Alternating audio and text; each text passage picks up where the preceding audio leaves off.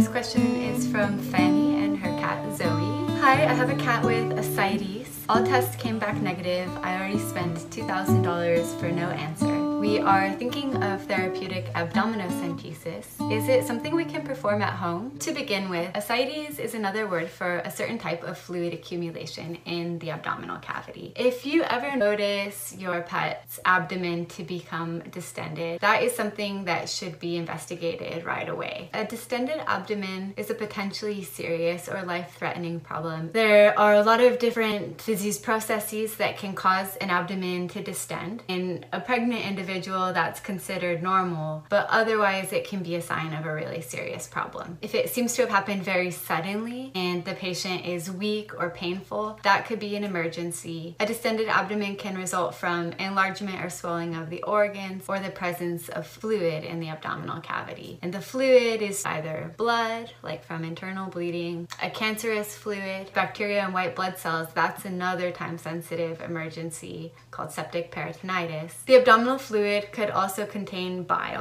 and urine. And finally, you can have ascites, which is a clear to slightly yellowish fluid with low numbers of cells present. So it's important to get a sample of the fluid and categorize it, and then from there continue your diagnostic workup depending on your initial findings. As you can see, there's a long list of different diseases and medical problems that can result in ascites, and in order to reach a diagnosis, it is necessary to run a whole battery of tests. A comprehensive workup for ascites would probably run in the 1,500 to potentially $2,500 range. And I would expect that at the end of that, you most likely would get an answer. It would be unusual to have an ascites of unknown cause. I think that if the correct sequence of diagnostic tests was performed and interpreted appropriately, I would expect for you to have an answer regarding the underlying cause of the ascites. And so I think the first step for you, if you've already spent all this money on diagnostic tests, I would perhaps get a referral to a specialist, like an internal medicine specialist, and have them review all of these test results with a fine tooth comb. A lot of times there can be something subtle that only an internal medicine specialist might pick up on. It's always nice if you can reach a diagnosis because the goal of the diagnostic workup is to find the underlying cause of the ascites so that that specifically can be treated. Otherwise, draining the fluid is just going to be a band-aid on the problem itself. Imaging can be a tricky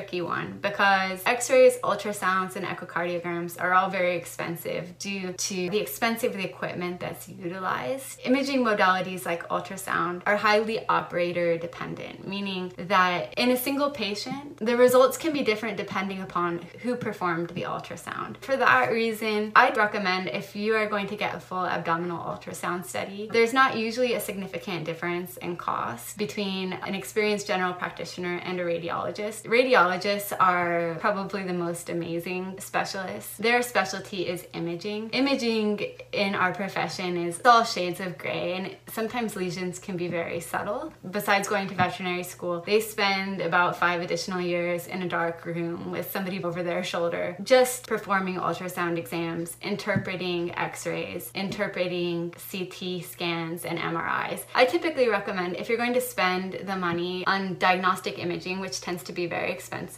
always have your x-rays reviewed by a radiologist to make sure that nothing very subtle was missed. Everybody has an ultrasound machine and they can be very useful for certain things. But I think for a full abdominal study, especially if you're going after the underlying cause of something like ascites, it's always a good idea to have that performed by a, a radiology specialist. The goal is always to find and address the underlying cause. In certain situations, like with cancer and with heart failure, the medications are no longer working. And therapeutic abdominocentesis is something that we do palliatively. That involves draining the abdominal fluid when it builds up so much that it's causing discomfort or compressing the abdominal organs. And so to make the patient more comfortable, we'll drain it. That is called therapeutic or palliative abdominocentesis. And depending on the underlying cause, sometimes it can build up quite quickly and they need to come in more often. Sometimes once a month or every few weeks is sufficient. Now, subcutaneous fluid therapy is something that a lot of owners can perform at home. In contrast, abdominocentesis is something that should only be performed by a veterinarian. That involves introducing a needle into the abdominal cavity, and there are numerous very important structures that run through the abdominal cavity, and accidentally puncturing or lacerating some of these organs could be catastrophic. So, I'm a veterinarian. Even if I had a dog with ascites,